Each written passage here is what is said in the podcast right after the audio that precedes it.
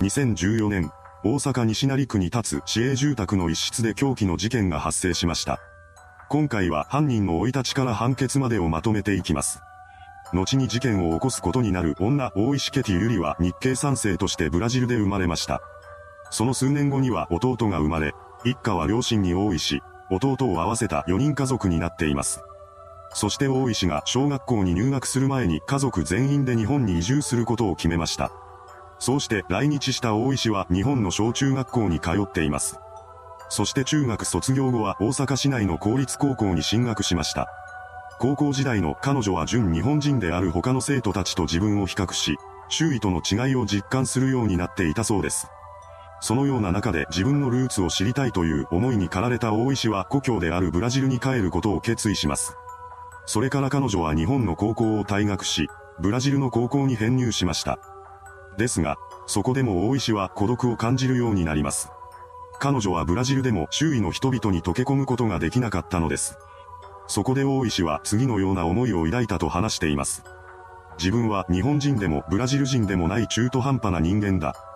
結局彼女はブラジルにいるのも嫌になり、高校卒業後に再び日本を訪れています。そして大学進学を目指して予備校に通い始めました。その間、大石はアルバイトをすることで生計を立てていたそうなのですが、徐々に生活が苦しくなっていきます。そんな彼女に目をつけた一人の男がいました。この男は大石の状況を利用し、彼女に犯罪の片棒を担がせようとしていたのです。大石はその策略にまんまとハマってしまいます。彼女は男に指示されるがままに窃盗を働き、最終的には逮捕されることになりました。それから大石は裁判にかけられているのですが、初犯だったこともあって即実刑とはならなかったようです。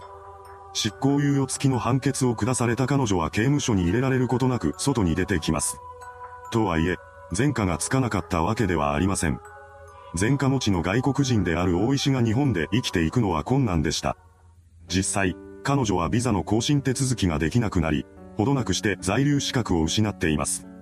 これにより、大石は不法滞在者になったのです。そうなると、部屋を借りるのも難しくなってきます。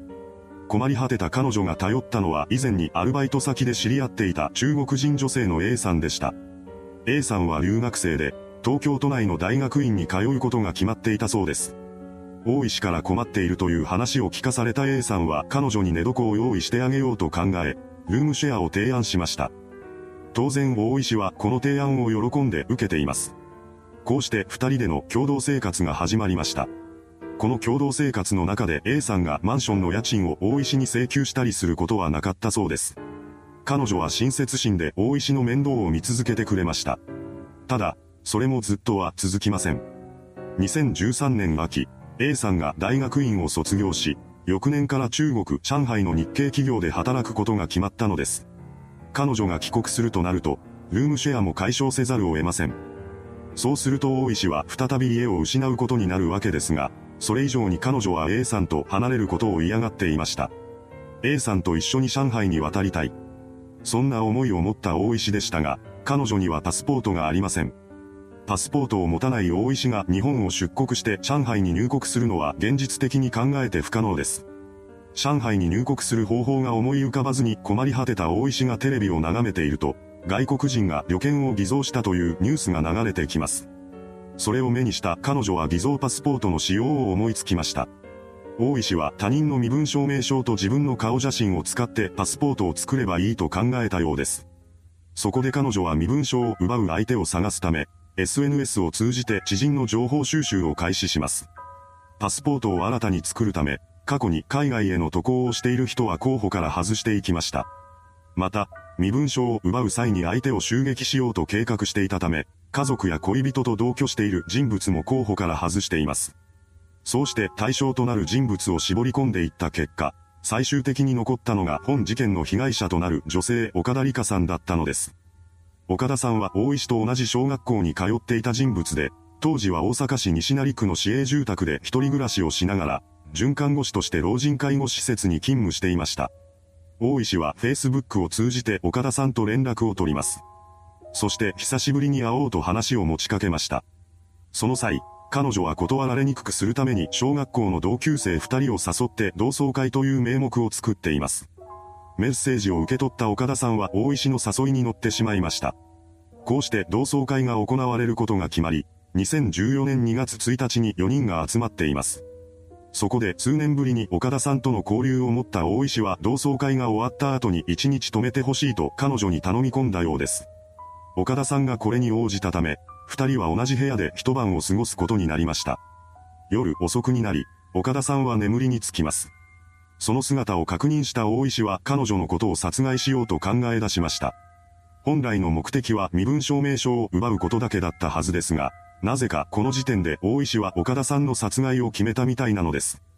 ただ、事前に準備をしていなかったため、犯行の方法がすぐには思いつきませんでした。そこで彼女はこの日の犯行を諦め、後日改めて岡田さんのことを襲うことにしています。そして同窓会から約1ヶ月半後の3月21日、準備を整えた大石が岡田さんの自宅を訪ねてきたようです。岡田さんの家に来る前、大石はホームセンターによって凶器として使うナイフを購入しています。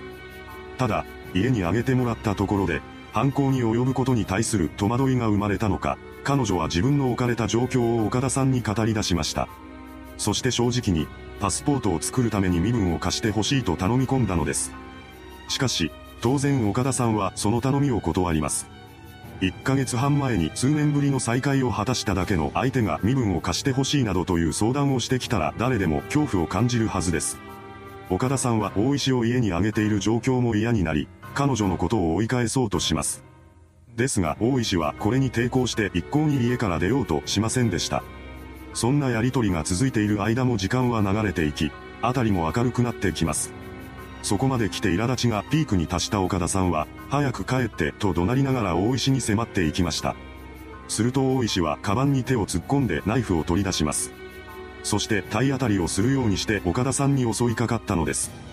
こうして犯行が遂げられてしまいました。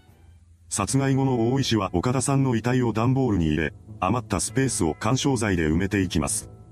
それから宅配業者に電話をかけ、粘土のフィギュアを送りたいと説明したのです。この依頼を受けた宅配業者は段ボールの中身を人形だと思い込んだまま岡田さんの遺体を大石の自宅まで運んでいきました。そんな中、大石は岡田さんの自宅を物色し、健康保険証などの身分証明書を奪うと現場から逃走しています。そして東京八王子市の自宅マンションに戻り、そこで遺体入りの段ボールを受け取りました。その後、彼女は岡田さんの身分証を悪用してクレジットカードを6枚作成しています。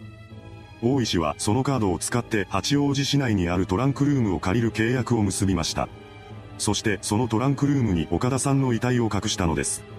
そうして遺体を人目につかないようにした彼女は岡田さん名義のパスポートを不正に取得し、それを使って5月3日に中国へと渡りました。それから大石は上海のホテルに泊まったり服を買ったりしているのですが、その支払いには岡田さん名義のクレジットカードが使われていたようです。一方、日本では岡田さんが行方不明になったと周囲の人々の間で騒ぎになっていました。そのような中で事件から約2ヶ月後の5月23日に八王子市のトランクルームで岡田さんの遺体が発見されます。これにより、本件が行方不明事件ではなく、殺人事件であるということが明らかになったのです。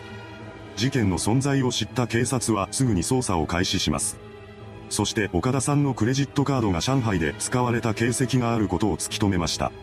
それと並行して遺体を入れていた段ボールなどから犯人につながる痕跡を探していきます。その結果、ほどなくして梱包物から大石の指紋が検出されたのです。これを受けた警察は彼女が事件に関与していると断定して追跡を開始します。捜査員はそこで初めて大石が中国、上海に渡航していることを知ったのです。そんな中、中国でも5月27日に岡田さんの遺体が発見されたことがニュースで流れることになりました。このニュースを目にした大石は上海の日本総領事館に出頭することを決めたようです。ただ、そこで彼女は犯行を認めようとはしませんでした。大石は岡田さんの同意を得てパスポートを取得した。事件とは無関係だと説明したいなどと供述し、殺人事件の容疑者から外されることを画策していたのです。ただ、いずれにしても彼女が不法入国者であることには変わりません。この段階で中国公安当局が動き出し、大石は不法入国者として身柄を拘束されました。そこで大阪府警は中国当局に対して身柄引き渡しを求めています。この要求に中国当局が応じたのは大石の身柄拘束から約2年8ヶ月後にあたる2017年1月25日のことでした。大阪府警は身柄引き渡しのタイミングで大石のことを逮捕しています。この時点での逮捕容疑は岡田さんのクレジットカードを不正利用したことに対する詐欺容疑でした。その後、警察は殺人事件に関する追及も重ねていきます。これに対して当初大石は何も話すことはないと語り、容疑を否認し続けていました。そこで警察は証拠を集めていき、3月3日に彼女のことを強盗殺人容疑で再逮捕しています。ここで大石も言い逃れることを諦めたのか、ようやく岡田さん殺害の経緯を説明し始めました。こうして事件の全貌が明らかにされたのです。それから大阪地裁で裁判が始まりました。そこで弁護側は大石が犯行時に乖離性同一性障害だったなどとして責任能力は限定されると主張しています。しかし、この主張が受け入れられることはなく、2019年3月に無期懲役判決が下されました。弁護側はこの判決を不服として大阪高裁に控訴しています。この裁判は最終的に最高裁まで争われることになりました。そして事件から約6年半後の2020年9月11日に最高裁が弁護側の上告を棄却すると決定したため、そこで大石の無期懲役が確定しています。いかがでしたでしょうか？不法滞在者がパスポートを違法に取得するために小学校時代の同級生を襲った事件。その犯行内容から、本件は社会にも大きな影響を与えたようです。それではご視聴ありがとうございました。